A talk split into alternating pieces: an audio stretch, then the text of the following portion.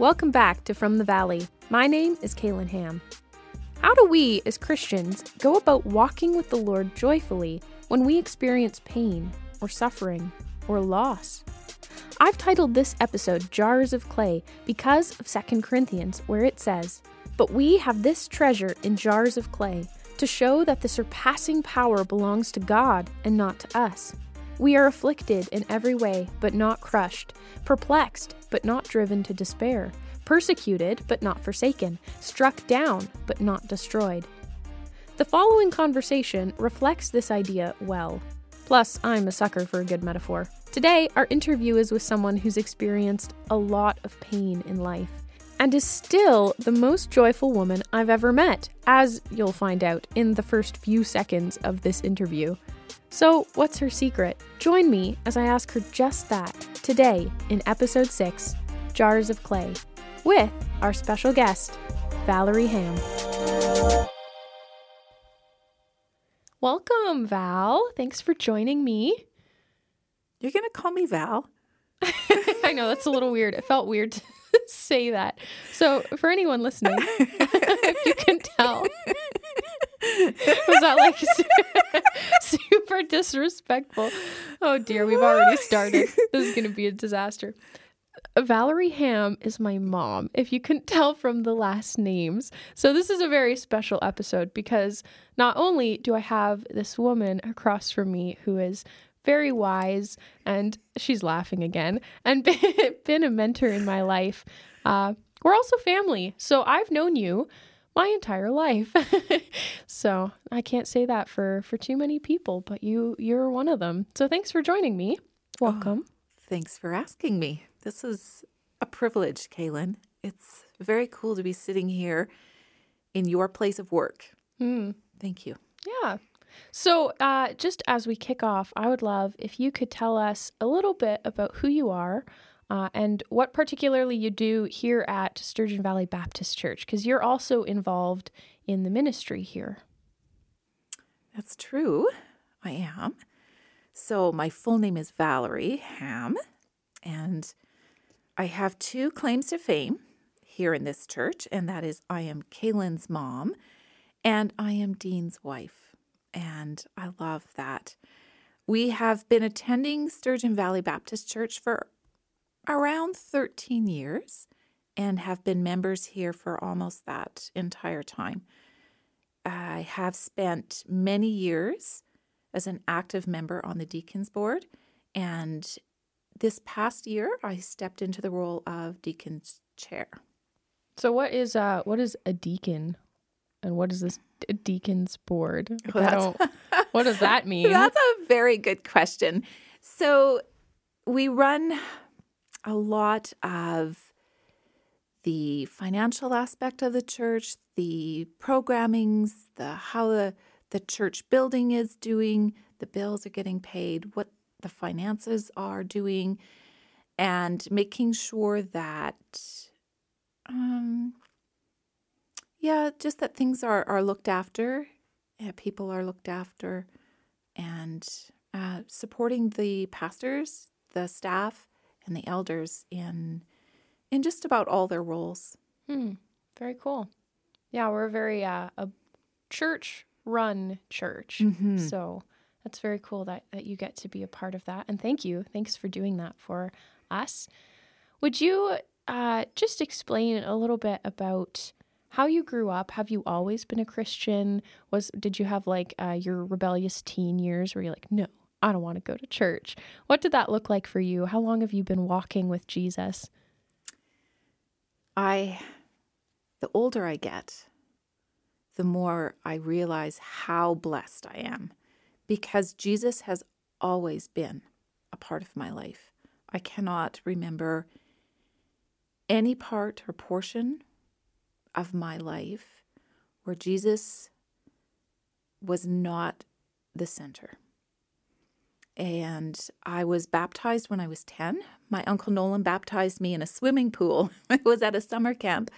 And uh, so that was something I took very serious, and I remember it to this day. And as I walk through my teen years, I wouldn't say that I walked away from my faith at all. Did I always make smart choices as a teenager? No. But in the midst of it all, I knew where my faith was, and I knew that I wanted to honor Christ with all of me, with who I was, where I was going, and my decisions uh, in life. Very cool. It's uh, it's very interesting. I'm so thankful for the legacy of faith that you have provided in our family, and and to see you walking with the Lord through my entire life is has been very impactful on me and I know on my sister too.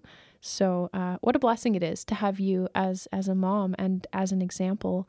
Um, and many people throughout my life of of knowing you and being your daughter have always characterized you as a very joyful person. And I would also, uh, I had one one friend recently who met you, and uh, she told me your mom was just a, a love bulldozer.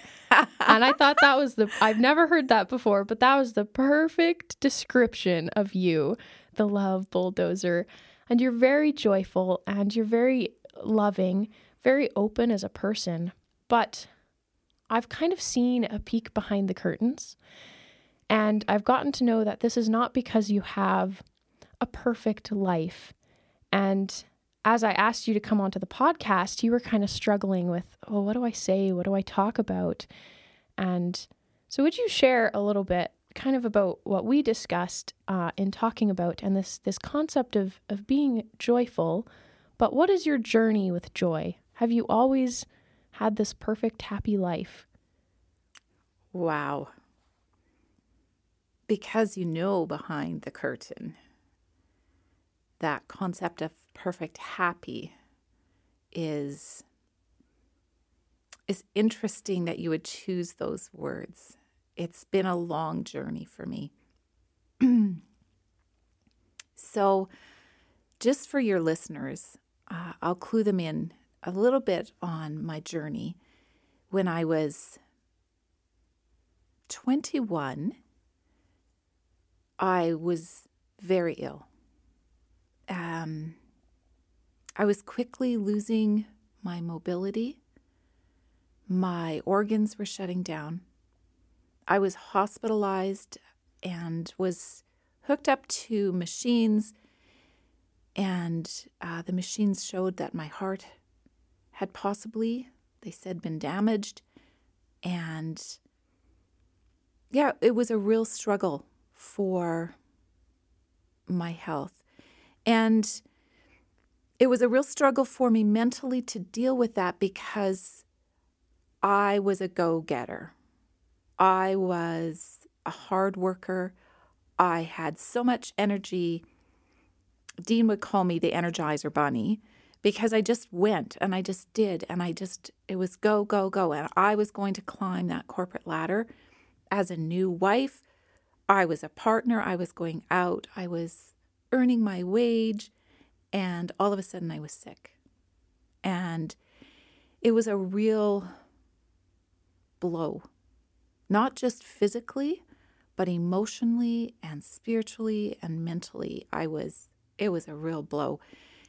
And at that point, I had been seeing specialists, and the internal specialist sent me home and said, I will see you in six months, and we'll see from there what you're going to need for treatments, what you're going to need for help, and so on and so forth. And so, six months later, I walked into his office and I sat down, and he sat down and he looked at me and he put his hands on his knees and he said, I can't believe it. And I was like, What do you mean you can't believe it? He said, You walked into my office I didn't expect that. Mm. I expected you would be in a wheelchair at the very least, or that I would be seeing you in the hospital. And through that six months from when I had last seen him, our church family had prayed over me. Of course, Dean and I had prayed, and then my family. Now, my mom has always been my absolute prayer warrior. And so it was it was very interesting because I wasn't without pain when I walked in there. But I walked in there. Hmm. And so th- the end diagnosis that they gave me, because they could not figure out what on earth had happened, was that I had fibromyalgia, chronic fatigue with lupus like symptoms. And those are things and symptoms that have never left from that time.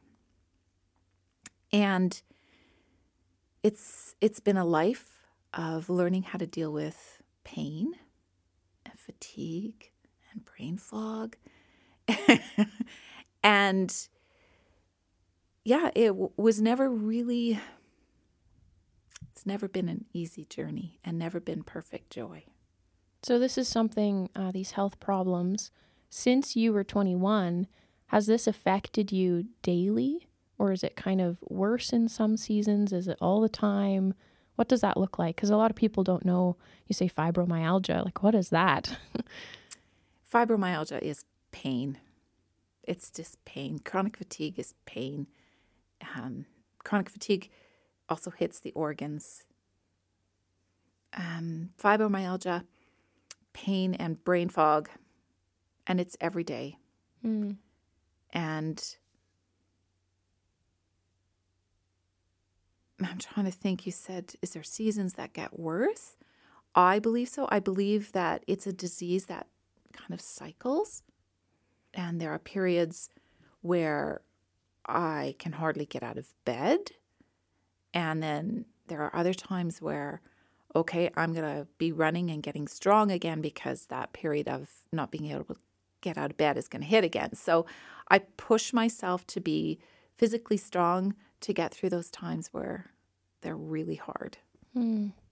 And on the faith and joy side of things, what did that look like for you when you were first being diagnosed and, and the doctor was saying things like, I didn't expect you to be moving, I expected you to be bedridden? And were you still feeling close with God at that point?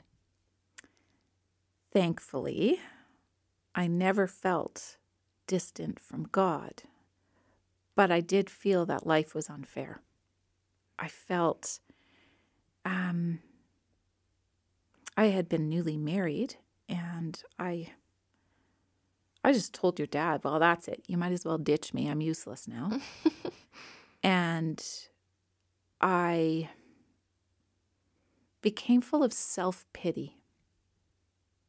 And my life was all woe. And it was, I was depressed. I was not joyful. it, yeah, it was very, very hard. I became envious of people. I was envious of Dean, your dad. He got to go to work. He got to work as hard as he could to get those accolades from other people and work for promotions and work for wage increases. And the doctors told me, that's it, you're staying home, you'll never be working again. And I was stuck at home. I was useless. I could hardly get out of bed. So I was envious of him. And I was envious of my friends because they were healthy and they were whole and they were doing life and they didn't have pain. And I I became quite I don't want to say bitter, but there was a point that if somebody that I knew, a friend, got a cold and they were, oh, I just feel so sick and I've got this flu or this cold, I just wanted to say, okay, like, suck it up.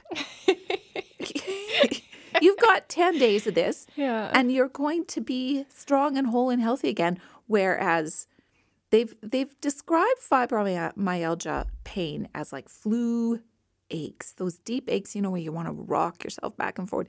That is a bit what fibromyalgia feels all the time. Hmm. And I was going to have to learn how to deal with that. And these people were bah. You're like, So- oh, boo hoo to you. yes. So God really had to work on me. Hmm. And for a period of my life, He kept working on my heart toward people, that heart of compassion. And He gave me lots of verses. One of them was Colossians 3:12. Therefore, as God's chosen people, holy and dearly loved, clothe yourselves with compassion, kindness, humility, gentleness, and patience.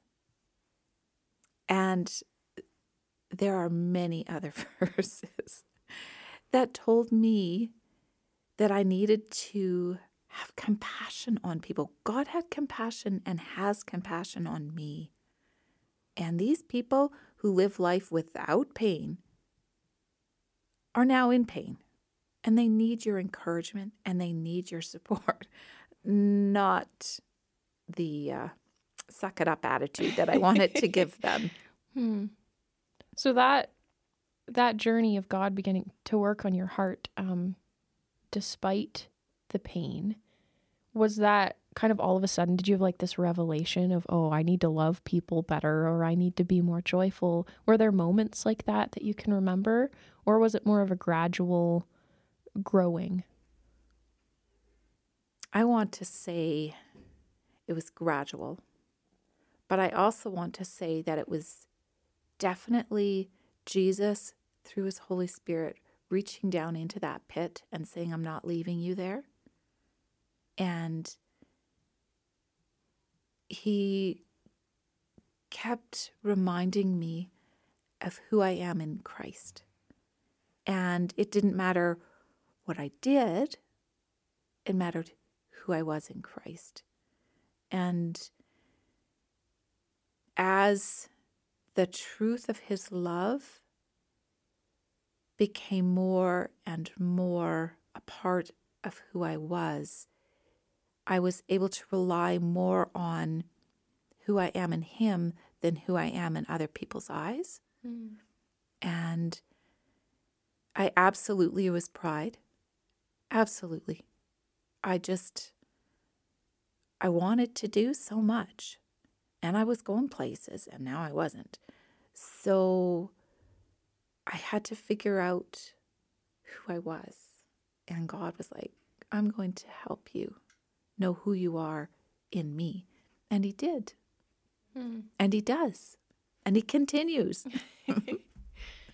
So I think a lot, uh, a lot in your journey. Sometimes people hear about the health issues you've had, and um, they say things like, "Well, God has a plan, even if you don't understand it." Uh, she's rolling her eyes right now, guys. Uh, but how do you, how did you respond to that sort of thing? Because I mean, in part, that that's true. We might not understand it, but how did you reconcile? not necessarily knowing why this was happening to you uh, with our good and gracious God and, and his love for you. I guess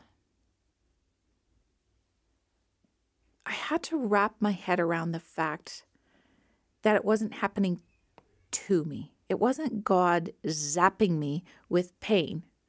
It was, I live in this world. There's illness in this world. There's stuff that we're going to have to deal with. And so, as a Christ follower, how am I going to deal with this in a godly way? It took me a while. I couldn't imagine. I mean, we've all got our stuff, but you've got you've got some extra stuff. I think. I've got extra stuff. some extra stuff. Did you ever doubt through any of that that God was good? Never. No, it wasn't even a No. Never. God is always good. The journey's not always fun. The journey's not always easy. But God is always good. hmm. And I think for me, and my personality and my hope came right from an early age and an early portion of this journey in the fact that I realized I needed to focus my thoughts on Jesus. I needed to focus my attitude on truth. And the things that I was relying on and that I was believing in it, like I am worthless now and I'm useless and I can't even get out of bed and I can't have children, which, by the way, is a miracle sitting in front of me. And all of those things that wanted to drag me down, that wanted to hold me into that pit. God brought me back to scripture over and over. And one that I, I said over and over all the time is Philippians 4 8. Finally, brothers and sisters, whatever is true, Jesus loves me. Whatever is noble, Jesus loves me. Whatever is right, Jesus died for me. Whatever is pure, Jesus died for me. Whatever is lovely, Jesus raised from the dead. Whatever is admirable, Jesus has gone to heaven to prepare a place for me. For me. And so at that point in my life, it wasn't think on whatever is lovely. I couldn't look outside. I was laying in my bed. Whatever's lovely. Well, there was not a whole lot of lovely right there. So I had to direct my thoughts on the truth, and that was Jesus Christ Himself.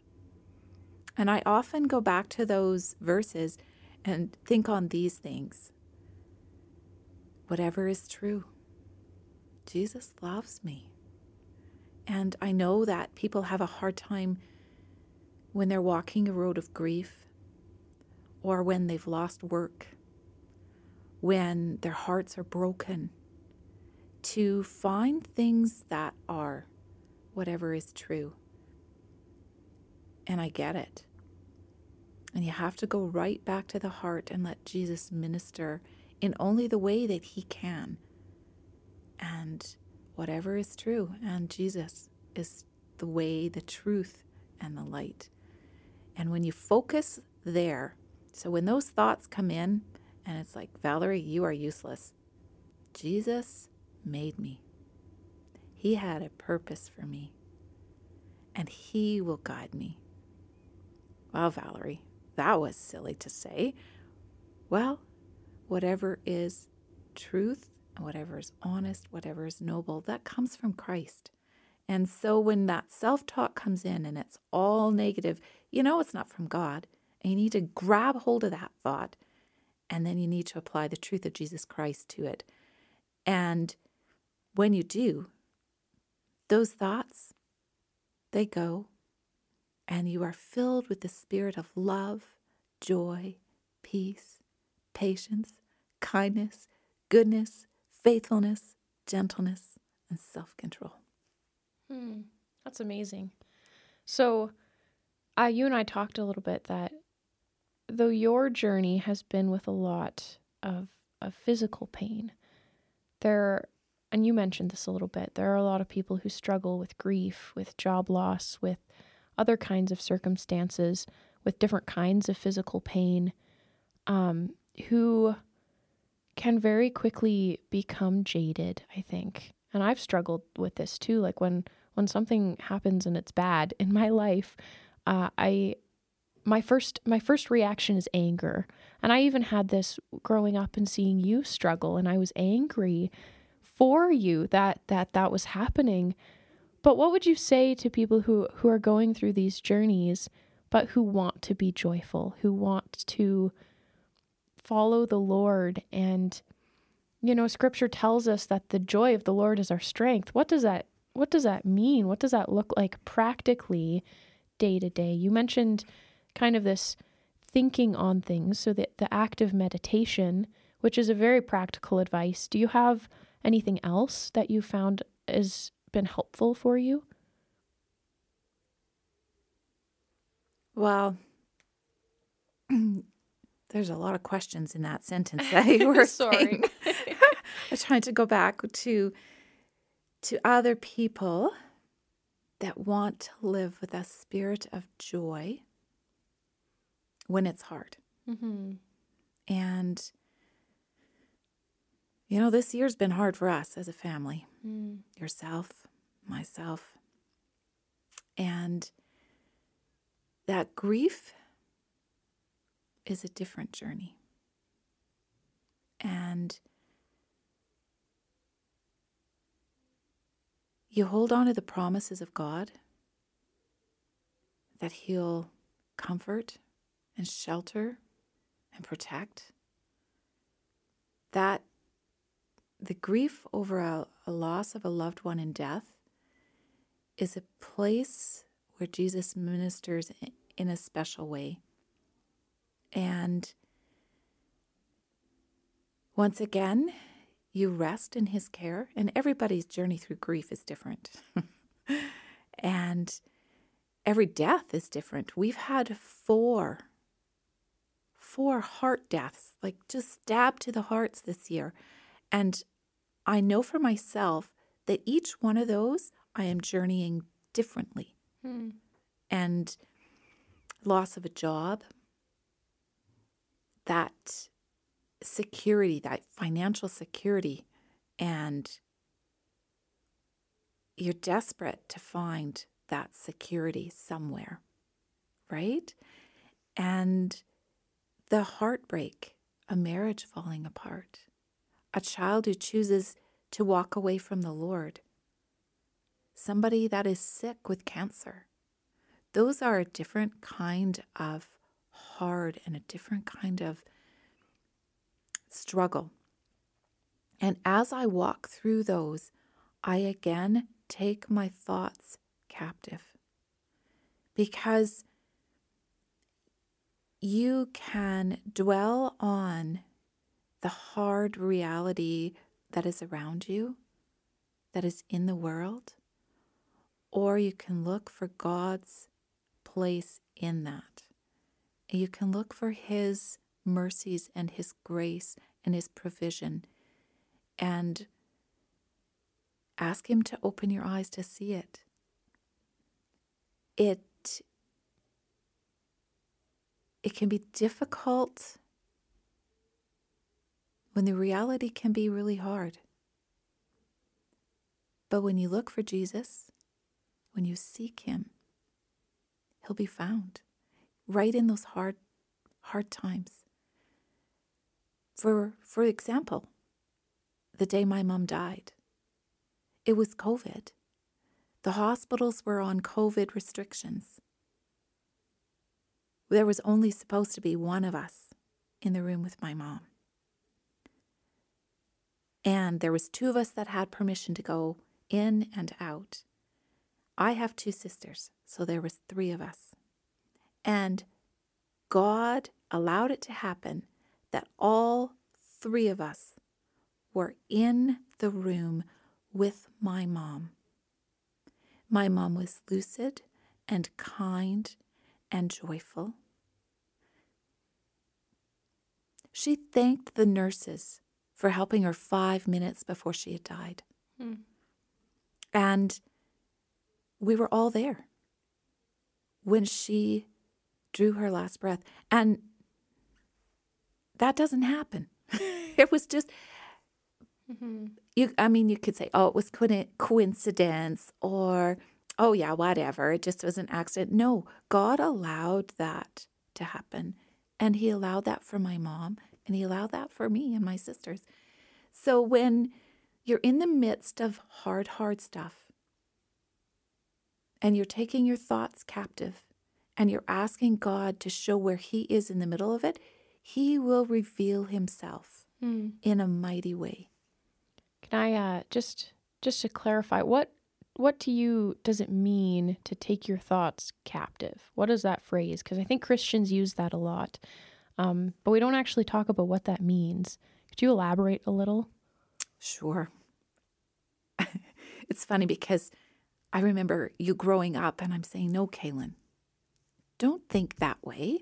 you could think about it this way. So, um, and I, I've also been told, well, you know, you if you're feeling sad, you should just be sad. And if you're feeling this way, and you shouldn't deny it because you should just not deny who you are, grasp hold of that. And, but the Bible says that Satan's like a roaring lion, and he's just looking for ways to take us down. And one of the biggest ways is in our thoughts, in, in our mind. And that spiritual battle will take place right there. And we buy into those lies. And and I said that sort of in the beginning of our talk, how I, I was like buying into the lie that I was useless. That is not something from God. Mm-hmm. God didn't make me useless, but my mind was telling me I was. So I had to, when I would think that, I immediately had to apply the truth of Jesus to it. So when you have those thoughts come into your mind that are not of Him, and you'll know if it's of Him because you just will. don't don't you just don't buy don't buy into the lie that you know I don't make enough money therefore I'm worthless. That's not of God. So when you say to take those thoughts captive, it's like recognize that that thought is not Christ driven. It's not God given. It's of this world. It's mm-hmm. of this mm-hmm. society. And don't invite it in to have a tea. I've done this. When I know that I am in a bad mental place, I will plan the funeral for a loved one, particularly for Dean if I am in a state of worry and anxiety and I'm worried about him, I will literally plan his funeral. And when I start planning his funeral now, I have to stop because I know that's not of God. Worry is not of God.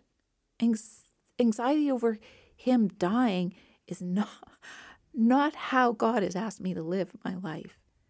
And so I have to stop. I have to say no and I have to redirect my thoughts onto things that are of God, things that are lovely, things that are noble, things that are above reproach. I have two beautiful grandbabies. That's easy to think on. And two beautiful daughters, Mom. I'm just chop liver now. so would you say that uh, that that's really where your joy stems from? Is this reflection as you look to Christ and and what he's done for you and who you are in him that's that's how people perceive you as being joyful and and uplifting and I don't know everyone wants to talk to you and we go guys we go to the grocery store and like the cashier will just tell my mom their entire life story like we're trying to pick up like one thing and we're there for 20 minutes because she's ministering to this random person who she didn't even say anything they just start pouring out their life story to you. You just you have such a vibrancy of Christ about you and I think people see that. Well, thank you. So is that where it comes from, would you say? It's absolutely Christ driven. Christ driven and as hard as the journey of pain has been, it has drawn me closer and closer in relationship to Jesus. I abide and I live and I breathe because of Him. Hmm. And when you take that time, and I had a lot of time laying there, to go over the promises of Christ and to live in that reality of who you are in Jesus Christ, there's a deep peace and contentment that comes about. And when you pore over the scriptures and allow them to become where your mind meditates on, then it overflows. And you just can't help but be joyful. Mm. Well, thank you. Thank you for being willing to come in. I know you don't love to talk about your own journey because uh, you more you just love to talk about Jesus. so I appreciate that you'd you'd be willing to be vulnerable and, and do a little bit of both. Uh, do you have anything, any closing thoughts that you'd like to share with people? Oh, I'm sure there's something I could think about. one of the one of the things I find the most frustrating of my diagnosis is this thing called brain fog. And so I can be sitting holding a conversation with someone and not hear what they're saying. I can hear their words, but it just does, doesn't lodge. it doesn't lodge right in there. And then afterwards, I go, oh.